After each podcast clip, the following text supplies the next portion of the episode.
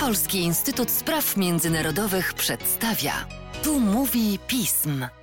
W kolejnej odsłonie podcastu Pism witam Państwa Łukasz Jaśna, witam mojego gościa, profesora Sebastiana Pucinika. Dzień dobry.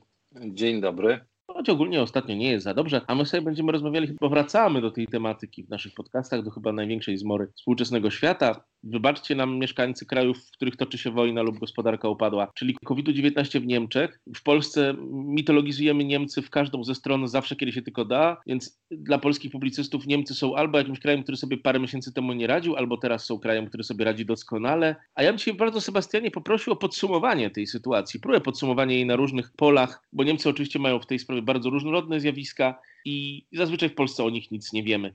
Więc jak w tej chwili sytuacja w Niemczech wygląda? Jest tak dobrze, jak się niektórym Polakom wydaje, czy też po prostu jest to ciężka walka z powstrzymaniem tego wirusa, który nas wszystkich dopada i nasze państwa, nasze gospodarki, naszą rzeczywistość?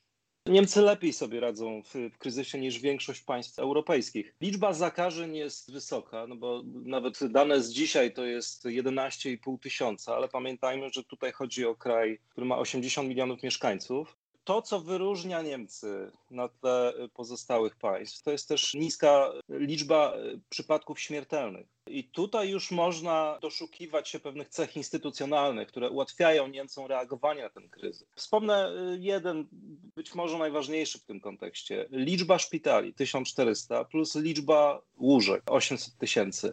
Jeszcze przed kryzysem Niemcy krytykowano za taką rozrzutność, a dzisiaj okazuje się to niesamowitym atutem i co ciekawe, pozwala też Niemcom oferować e, sąsiadom, tak stało się w przypadku Czech, e, Holandii, a wiosną Włochom czy Francuzom, oferować pomoc, leczenie szpitalne pacjentów z tych krajów. Powiedz mi, czy Mówiłeś o podejściu instytucjonalnym. Czy to gdzieś w Niemczech różni się w zależności od landu, czy jest to jednak polityka scentralizowana, jeżeli chodzi o walkę z COVID-em? To jest bardzo dobre pytanie, bo to jest też kolejna przewaga, przewaga Niemców. W tej chwili widać, że w Europie no, zwyciężyła e, strategia takiego lokalnego zamykania gospodarki i społeczeństw, by zapobiec rozprzestrzenianiu się pandemii. Bo to się okazuje najskuteczniejsze, a jednocześnie niesie ze sobą stosunkowo niewielkie koszty dla dla całej gospodarki. Łatwiej zamknąć jeden region niż całe państwo. No i tutaj Francuzi na przykład mają kłopot, ponieważ w regionach nie mają po prostu takich e, możliwości instytucjonalnych. Ich ustawy tego, tego nie przewidują. Natomiast niemiecki system federalny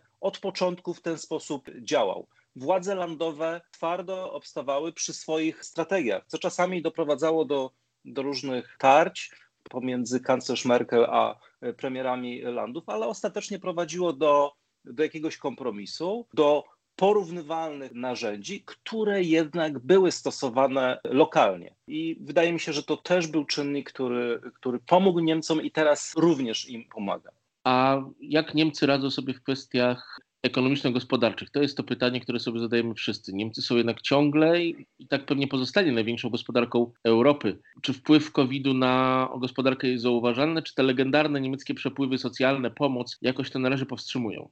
Oczywiście, że ten kryzys jest odczuwalny w Niemczech, ale jest odczuwalny w dużo mniejszym stopniu niż na przykład we Francji, Włoszech czy Hiszpanii. No i tutaj zdecydowały różne czynniki. Na początku można powiedzieć o tym, że no, Niemcy nie mają aż takiego sektora turystycznego, jak kraje, o których wcześniej wspomniałem. W związku z tym ich ekspozycja na kryzys jest niższa. Ale też mogły sobie pozwolić od początku, także dzięki temu, że wcześniej prowadziły bardzo taką stabilną, restrykcyjną politykę fiskalną, fiskalną na nagłe zwiększenie wydatków i przygotowanie potężnych pakietów pomocowych dla firm i dla zatrudnionych. To było łącznie z pożyczkami około 30% PKB. No, gigantyczne kwoty, to jeden, było 1,2 biliona euro.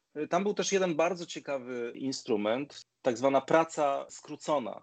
Czyli państwo pozwalało przedsiębiorcom wysłać na urlop albo zaoferować krótszy czas pracy swoim pracownikom, i nadal płaciło, czy dopłat nagrodzeń, tak żeby one nie spadły. W efekcie konsumpcja w Niemczech nie ucierpiała aż tak bardzo jak w innych krajach, no i nie wzrosło bezrobocie.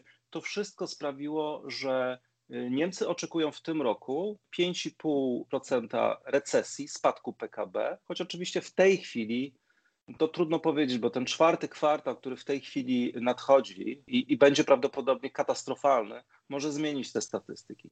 Czy COVID-19 ma w tej chwili jakiś zauważalny wpływ na niemiecką klasę polityczną? Też spory wśród elity niemieckich polityków, choćby oczekiwanie na nowego kandydata na kanclerza strony CDU i przewodniczącego tej partii, to są rzeczy, które toczą się jakoś własnym trybem. Na pewno COVID zmienił wiosną niemiecką politykę w ten sposób, że pozwolił wielkiej koalicji na odzyskanie zaufania społecznego. E, przypomnę tylko, że kanclerz Merkel właściwie pod koniec roku była uznawana już za, za, za kogoś, kto ma po prostu no, jak gdyby dowieść rząd do kolejnych wyborów, ale no, nie będzie już lokomotywą Hadecji. To samo SPD, no, też miała bardzo poważne problemy, już właściwie spadała niemalże poniżej 10%. Jeszcze jeden czynnik, w zeszłym roku bardzo silna była wciąż alternatywa y, dla Niemiec, partia antysystemowa. Ten kryzys i działania rządu sprawiły, że wzrosło zaufanie do politycznego mainstreamu, bo on poradził sobie w tej pierwszej fazie y, z kryzysem. Kanclerz Merkel zanotowała absolutne rekordy y, popularności. Wielka koalicja też, y, też cieszy się wysokimi notowaniami.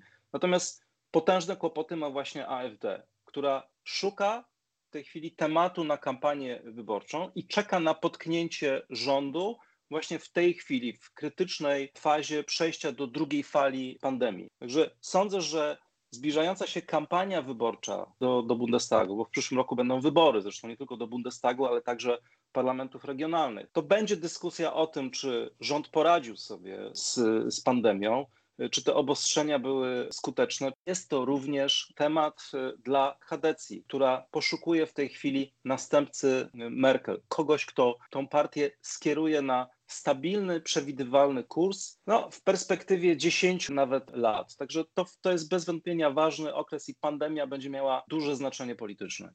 Czy Niemcom uda się stworzyć stabilny kurs, czy pozostaną jedynym państwem Europy, które ominą problemy spowodowane COVID-em i różnymi rzeczami naokoło tego COVID-u? Nie, na pewno nie, ponieważ, ponieważ Niemcy już w tej chwili wchodzą w tą drugą falę COVID-u z ewidentnymi stratami i problemami. Kanclerz Merkel nawołuje systematycznie obywateli do odpowiedzialnego zachowania. Pod koniec września straszyła Niemców tym, że pod koniec grudnia będzie 19 200 przypadków dziennie. No problem polega na tym, że w tej chwili to, co się dzieje w Niemczech, trzykrotnie przebija ten tyczny scenariusz Merkel. Także mówienie o tym, że Niemcy w tej chwili nie mają problemu, no na pewno mija się, y, się z prawdą. Pojawiają się w tej chwili różne pomysły no, eksperymentów, na przykład tygodniowego, całkowitego zamknięcia gospodarki i przestrzeni publicznej w Niemczech, no jednak ograniczenia liczby zakażeń poniżej 3-4 tysięcy dziennie, no i próba, próba później zarządzania już tą dużą, dużo mniej intensywną e, pandemią aż do wiosny. Także Niemcy szykują się na dość trudne miesiące. Pozostaje nam czekać i trzymać kciuki, bo w końcu wszystkie sprawy, które w Niemczech się dzieją, są specjalnie dla nas ważne. Dziękuję Ci bardzo. Dziękuję Ci Dziękuję. bardzo. Zdrowia przede wszystkim, bo to chyba najważniejsze. Dziękuję również. Zdrowia. Pozdrawiam. I zachęcam do przeczytania kilku tweetów, które dzisiaj opublikowałem, które wyjaśniają, czy są próbą wyjaśnienia, dlaczego Niemcy całkiem nieźle poradziły sobie w tej, tej pandemii. Dziękuję bardzo bo pamiętaj, opinia analityków to jednak jest coś opartego na jakiejś merytorycznej wiedzy, dlatego czytajmy. Do usłyszenia. Do usłyszenia.